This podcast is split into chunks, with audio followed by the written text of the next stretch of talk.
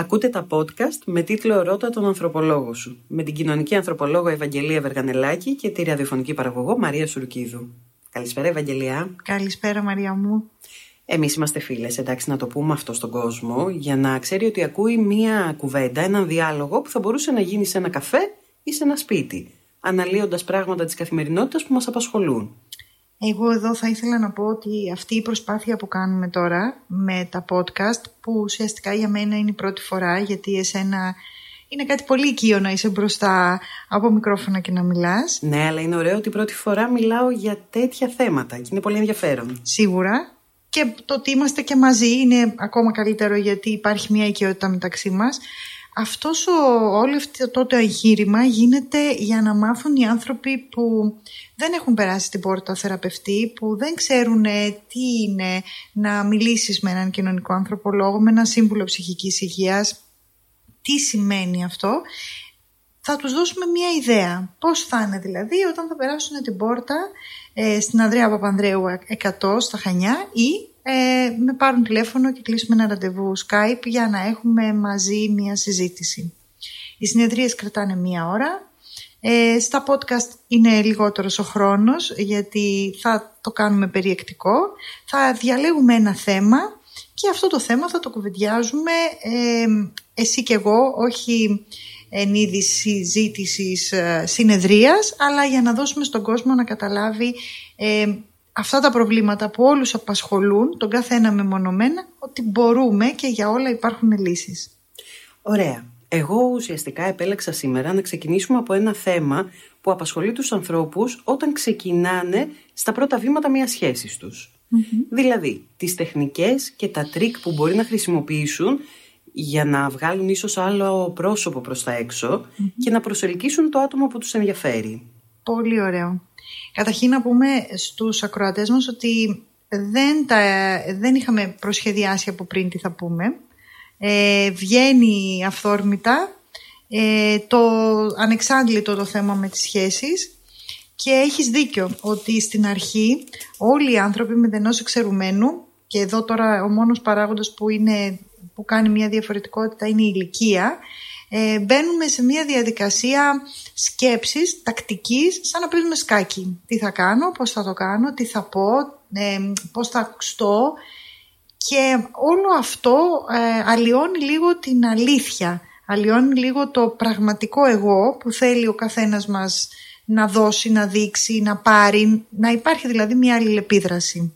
Νομίζω ότι αυτό το παθαίνουμε όλοι, ε, ακόμα και να έχεις ε, τη σωστή αυτοεκτίμηση ή αυτοπεποίθηση που πρέπει, συνήθως πέφτουμε σε αυτές τις παγίδες λόγω της ανασφάλειας που δημιουργεί το φλερτ, η πρώτη γνωριμία και την καλή εντύπωση που θέλουμε να δείξουμε. Ξέρεις τι πιστεύω τώρα, όση ώρα σε ακούω και το λες, ε, το πρώτο πράγμα που μου έρχεται στο μυαλό είναι η ηλικία. Mm-hmm. Δηλαδή θα, θα λειτουργήσεις τελείως διαφορετικά στην ηλικία των 18, των 20, των 30, των 35, των 40 και ανεβαίνοντας και πηγαίνοντας. Ε, είναι τελείως διαφορετική η τοποθέτηση. Δηλαδή ε, όταν είσαι πιο μικρός έχεις διαφορετικές άμυνες και ξέρεις λιγότερα άρα έχεις άγνοια ε, κινδύνου, δεν έχεις πονέσει. Ένα, οι εμπειρίες μας είναι αυτές οι οποίες μας κάνουν να προστατευόμαστε κιόλας. Όταν καώ κάπου, ξέρω ότι η φωτιά καίει, δεν θα ξαναπάω το χέρι μου εκει Όταν λοιπόν έχω περάσει από μία σχέση που τα έδωσα όλα, που ήμουν πάρα πολύ διαχειτικός, στην επόμενη σχέση και πληγώθηκα, στην επόμενη σχέση θα είμαι πιο μαζμένος. Αυτό λοιπόν διαμορφώνει μία συμπεριφορά δική μου απέναντι στον εκάστοτε σύντροφο. Θα ήταν τότε ίσως καλύτερο να βρούμε τους λόγους για τους οποίους οδηγείται κάποιος ανεξαρτήτως ηλικίας. Και πολύ σωστό, πολύ ωραίο, ναι. Και αν τελικά αυτό είναι ένα θεμητό μέσο για να προσελκύσουμε κάποιο ή είναι τελικά μια ύπουλη τεχνική που θα μας προδώσει μακροχρόνια; Ε, όταν έρχονται να μιλήσουμε για σχέσεις και ο κάθε άνθρωπος θέλει να πει τη δική του την περίπτωση και εκεί εστιάζουμε, ξεκινάω πάντα και λέω να γυρίσουμε τους καθρέφτες στον εαυτό μας. Δηλαδή, είσαι σε μία σχέση, θέλεις να είσαι σε μία σχέση. Πριν αρχίσεις να μελετάς τι θα πει ο άλλος, τι θα κάνει ο άλλος, τι θα σκεφτεί για μένα ο άλλος, γύρισε λίγο τους καθρέφτες στον εαυτό σου.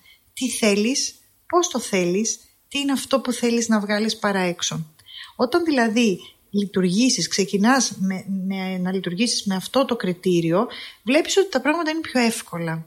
Γιατί δεν μπερδεύεσαι με το θέλω του απέναντι, που δεν μπορείς ποτέ να το ξέρεις πώς ακριβώς είναι, γιατί ο απέναντι είναι ένας ξένος άλλος άνθρωπος που φέρνει τα δικά του κριτήρια, τις, τις δικές του νόρμες, ε, έχει μια τελείως διαφορετική συμπεριφορά. Εστιάζεις λοιπόν σε σένα και αυτούσια καθαρά και με αυτοπεποίθηση Δείχνεις στον απέναντι τι είναι αυτό που θέλεις. Αλλά για να το δείξεις, πρέπει πρώτα να το μάθεις εσύ ο ίδιος. Πώς θα το μάθεις, Σωστά. Στρέφεις τους καθρέφτε σε εσένα, για εσένα. Οπότε αφήνουμε τον άλλον στη δική του θέση, να κάνει αυτά που θέλει αυτός και να λειτουργήσει όπως είναι αυτός και κοιτάμε τι οδηγεί σε, στον εαυτό μας, τι μας οδηγεί στο να δείξουμε κάτι ψεύτικο. Μάλλον η ανασφάλεια. Η ανασφάλεια. Σίγουρα είναι η ανασφάλεια, γιατί ε, θέλουμε να δείξουμε κάτι διαφορετικό από αυτό που πιστεύουμε ότι είναι κακό και ότι δεν θα είναι αρεστό. Ενώ πραγματικά μπορεί αυτό που είμαστε, το αυθεντικό, να είναι αυτό που αρέσει, να είναι αυτό που λείπει στον άλλον, να είναι αυτό που χρειάζεται. Αλλά ακόμα και αν δεν ταιριάζουμε με έναν άνθρωπο, τι νόημα έχει να στριμωχτούμε σε παπούτσια που δεν μας χωράνε; Ναι, γιατί και μετά από λίγο καιρό θα αναγκαστούμε εντός εισαγωγικών να δείξουμε αυτό που θέλουμε. Δεν μπορούμε να το κρατάμε φυλακισμένο. Είσαι ή δεν μπορείς. Όχι. Ε, αυτό που είσαι θα φανεί. Και είναι πολλοί άνθρωποι Άρα οποίοι. γλιτώνουμε και χρόνο με χρόνο. όλη αυτή την κατάσταση. Ε, ψυχική ε, αντοχή. Γιατί χρειάζεται πολύ για να παίζεις έναν ρόλο που δεν είσαι. Κοίταξε, υπάρχουν άνθρωποι που είναι χειριστικοί και έχουν ανεξάντλητες αντοχές πάνω σε αυτό. Η χαρά που παίρνουν ε, επειδή κέρδισαν το παιχνίδι είναι ε, φοβερή και δεν το βλέπουν δηλαδή ως ε, κάτι αρνητικό. θεωρούν ότι το να έχουν έναν ρόλο ψεύτικο έχει για αυτούς ένα πολύ θετικό αποτέλεσμα γιατί έχουν ένα στόχο και σε αυτό το στόχο θέλουν να φτάσουν. Αρκεί να ικανοποιηθεί ο στόχος. Αρκεί να ικανοποιηθεί. Το θύραμα ουσιαστικά. Ναι. Αλλά είναι μία κατηγορία μόνη τους που θα μπορούσαμε να κάνουμε ε, μία εκπομπή μόνο για αυτούς. Για τους ανθρώπους οι οποίοι κινούνται χειριστικά, τι θα μπορούσαμε να κάνουμε, πώς αναγνω, τους αναγνωρίζουμε και με ποιον τρόπο θα μπορούσαμε να τους αποφύγουμε. Σε ένα από τα ακόλουθα podcast θα το κάνουμε και αυτό γιατί νομίζω ενδιαφέρει πολύ κόσμο. Πολύ κόσμο, ναι. Αλλά ας μείνουμε τώρα στις τεχνικές. Τι θα συμβουλεύαμε, όχι θα συμβουλεύαμε, μάλλον δεν είναι καλή λέξη. Ε, τι θα μπορούσαμε να, να επισημάνουμε σε κάποιον για να καταλάβει ότι λειτουργεί με τεχνικές και να μπορέσει να τις αποβάλει. Μία απλή ερώτηση στον εαυτό του. Αυτό που κάνω τώρα είναι αληθινό. Η εσωτερική φωνή μας λέει πάντα την αλήθεια ε, μας μιλάει για το αν ζοριζόμαστε σε μια κατάσταση ή όχι. Μας λέει για το αν φοβόμαστε ή όχι. Μας, μας εκδηλώνει ακριβώς τι συμβαίνει κάθε στιγμή που συμβαίνει. Αυτή η εσωτερική φωνή που έχουμε λέει την αλήθεια. Να κάνω εγώ τώρα το δικηγόρο του διαβόλου. Είμαι σε μια ε, κατάσταση που θέλω να δείξω τον καλύτερό μου εαυτό και δεν θέλω να επικοινωνήσω πολύ με τον άλλον άνθρωπο για να μην θεωρήσει ότι δείχνω μια αδυναμία εντός εισαγωγικών. Άρα αυτό τι σημαίνει αμέσως για μένα ότι την αδυναμία μπορεί να τη χρησιμοποιήσει εναντίον μου. Πώς μπορώ να δουλέψω όλη αυτό, όλο αυτό το σκεπτικό; Θα κάνεις μία σκέψη ε, ότι αυτή η αδυναμία που την έχεις ε, επικοινωνήσει λοιπόν στον άλλον άνθρωπο, εάν ο άλλος άνθρωπος την πάρει και τη χρησιμοποιήσει, τι σημαίνει για σένα; Τι κακό μπορεί να συμβεί για σένα; Τι είναι αυτό δηλαδή που σε φοβίζει; Αν τυχόν αυτό που σε φοβίζει γίνει αληθινό, τι θα σημαίνει για εσένα; Μάλλον κάποιος θα μπορούσε να πει ότι θα τον χάσω. Επειδή θα φανερωθεί η αδυναμία σου; Ναι. Ε, αν όμως δεν τον χάσεις αλλά αυτός θα θέλει να έρθει πιο κοντά, μπορείς να το ξέρεις; Τίποτα δεν μπορείς να ξέρεις. Άρα λοιπόν το να κάθεσαι με σπέκουλες να λες ε, αν τυχόν αυτό γίνει και τι θα γίνει και πώς θα γίνει, καλύτερα είναι να περάσεις στη δράση. Τι είναι αυτό που θέλεις; Να είσαι αληθινός. Πώς μπορείς να είσαι αληθινός; Να φορέσεις τα παπούτσια που σου κάνουν και να προχωρήσεις μπροστά. Κάντο. Τώρα πηγαίνουμε σε ένα άλλο, εμένα μου ανοίγεται ένα άλλο κομμάτι της, ε, των πεπιθήσεων. Δηλαδή έχουμε μάθει ε, από μικρά παιδιά ίσως ότι κάποια πράγματα είναι δεδομένα. Ότι αν δείξεις την αδυναμία σου ή αν δείξεις ευάλωτος, ο άλλος θα σε εκμεταλλευτεί. Αυτό υπάρχει και ορείται πολύ έντονα στην ατμόσφαιρα. Ο ένας με τον άλλον θα το πει, ο καθένας θα πει και μία εμπειρία δική του και τελικά φτάνει στα αυτιά του ανθρώπου που είναι ανυποψίαστος ή που δεν το έχει περάσει αυτό σαν γεγονός και το κάνει κτήμα του. Λέει ναι, ας μην το κάνω αυτό, γιατί αυτό το πράγμα έχει συμβεί στη Μαρία, στον Νίκο, στο. Έχει συμβεί στην οικογένειά ναι, μου, έχει συμβεί και θα μην συμβεί και σε μενα Είμαι πάντα της άποψης. Ή να σε διακόψω, ή μπορεί να είναι αποτέλεσμα προηγούμενων εμπειριών. Και ακόμα και έτσι να είναι, Μαρία. Η ζωή έχει μία ροή. Μπορείς να έχεις πάρει κάποιες αποφάσεις όταν ήσουν 22 χρονών και τώρα σε μία ηλικία 40-45 αυτές οι αποφάσεις να έχεις δει ότι έχουν κλείσει τον κύκλο τους. Τι σημαίνει, ότι έχεις κάνει λάθος, ότι ε, πρέπει να εσαΐ να ακολουθείς αυτή την πορεία γιατί αλλιώς δεν θα μπορείς να ανταπεξέλθεις; Μα η ίδια η ζωή θα σου δείχνει κάθε φορά τι αντέχεις και τι δεν αντέχεις. Δηλαδή τι μπορείς να δεχτείς και τι δεν μπορείς να δεχτείς. Τι είναι αυτό που ε, είναι σωστό και λάθος, το οποίο είναι ε, προσαρμοσμένο στα δικά σου τα δεδομένα. Αυτό που για μένα θα είναι σωστό, για σένα μπορεί να είναι λάθος. Άρα αντί να καθόμαστε να βάζουμε σε ένα γενικό καζάνι και να βγάζουμε γενικές ε, αερολογίες, ο κάθε ένας σας κλείσει τα αυτιά του σε όλες, σε όλες αυτές τις τυποποιημένες, τα τυποποιημένα μότο και να, τα, να κατευθύνει τη δική του την ψυχή ανάλογα με την κατάσταση στην οποία ζει. Να μην λέμε, δηλαδή να μιλάμε μόνο για τα πολύ γενικά. Ότι ξέρεις κάτι, αν είσαι μέσα σε μία σχέση και βλέπεις ότι ο άλλος σε χτυπάει, αυτό είναι κακοποίηση, σήκω φύγε. Ναι, μάλιστα. Αλλά νομίζω ότι έχουν όλη την νοημοσύνη, τη στοιχειώδη νοημοσύνη να καταλάβουν τι είναι το καλό και το κακό. Εδώ τώρα πάμε να μπούμε σε κάποιες άλλες λεπτομέρειες. Ναι, που είναι υποκειμενικά και που, είναι που μπορεί να μην φαίνονται τόσο εύκολα, να μην τα καταλαβαίνουν Αυτό. τόσο εύκολα. Και να πούμε και όλο το γεγονός που είναι πολύ σημαντικό ότι κάθε άνθρωπος δεν είναι ο ίδιος ε, με την εποχή που είχε την προηγούμενη εμπειρία. Ακριβώς. Και κάθε άνθρωπος δεν είναι ίδιος κάθε μέρα. Δηλαδή κάθε μέρα κάτι θα γίνει, κάποιον θα γνωρίσεις, κάτι καινούριο θα ακούσεις. Θα είσαι διαφορετικός την επόμενη μέρα και αυτός είναι και ο στόχος. Αυτό είναι και το ζητούμενο αν θες. Να εξελισσόμαστε, να μπορούμε να, να δημιουργούμε, να προχωράμε, να αλλάζουμε, να τροποποιούμε. Το ιδανικό είναι να έχουμε μια σχέση ε, και αυτή η σχέση να την καλλιεργούμε και να προχωράει και να είναι πάρα πολύ σωστή και πάρα πολύ καλή. Κοίταξε τι γίνεται γύρω σου όμως. Είναι πάρα πολλοί άνθρωποι οι οποίοι δεν βρίσκονται μέσα σε μια καλή σχέση, δεν έχουν δίπλα τους έναν άνθρωπο που θα ήθελαν να έχουν το υπόλοιπο της ζωής μαζί του και όμως πιέζονται, καταπιέζονται ή μπαίνουν σε μια διαδικασία πρέπει γιατί θεωρούν ότι αν τυχόν οτιδήποτε άλλο κάνουν είναι λάθος. Ταμπέλες δηλαδή, Αυτό λοιπόν ε, αυτοί οι άνθρωποι που καταπιέζονται έτσι είναι αυτοί οι οποίοι βγάζουν και αυτές τις, αυτά τα μότο ότι μην το κάνεις αυτό γιατί θα πάθεις ε, εκείνο, μην κάνεις αυτό το δρόμο γιατί θα σε οδηγήσει εκεί. Εσύ που ξέρεις που θα με οδηγήσει αυτός ο δρόμος. Εγώ μπορεί μέσα από αυτό το δρόμο να βρω την ευτυχία. Επειδή δεν τη βρήκες εσύ, γιατί δεν τόλμησες εσύ, αυτό δεν σημαίνει ότι δεν θα τη βρω εγώ. Ευτυχώς ή δυστυχώς είμαστε σε μια εποχή που αλλάζουν πάρα πολλά πράγματα και υπάρχουν και πάρα πολλοί άνθρωποι οι οποίοι ε, είναι ας πούμε γνωστοί και ε, αποτελούν πρότυπα ενδεχομένως και για μικρότερα παιδιά ή και για μεγαλύτερα και κάνουν αλλαγές. Γιατί από εκεί ξεκινάει ε, η διαδικασία της ε, ανασυγκρότησης και της ανασύστασης του ανθρώπου ξεκινάει από τις αλλαγές. Φαντάσου ότι δεν θα είχαμε ανακαλύψει υπήρους αν φοβόμασταν να απομακρυνθούμε από την ακτή. Σωστά.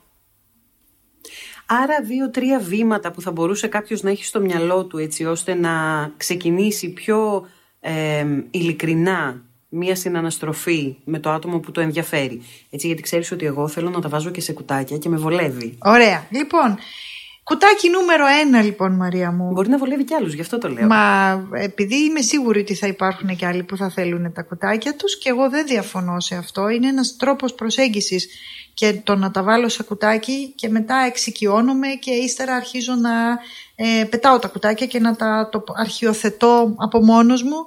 Ε, νούμερο ένα λοιπόν, μαθαίνω τον εαυτό μου. Πριν αρχίσω να μπαίνω σε μία ε, σχέση αλληλεπίδρασης με άλλους ανθρώπους, ξεκινάω πρώτα να μάθω εμένα.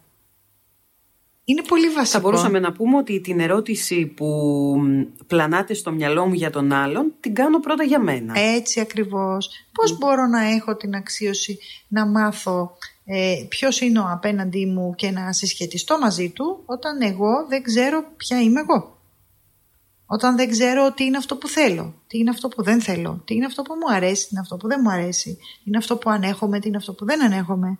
Βασικές ερωτήσεις ε, τι είναι αυτό που θα με κάνει να νιώθω ε, άνετα, τι είναι αυτό που θα με κάνει να νιώθω γεμάτη. Είναι βασικές ερωτήσεις που δεν τις κάνει κανείς τον εαυτό του. Τώρα θα κάνω το δικηγόρο του διαβόλου, γι' αυτό είμαι εδώ εγώ. Και θα σε ρωτήσω αν αυτό μπορεί να οδηγήσει λίγο σε έναν εγωκεντρισμό. Εκεί είναι το λάθος που κάνουμε όλοι.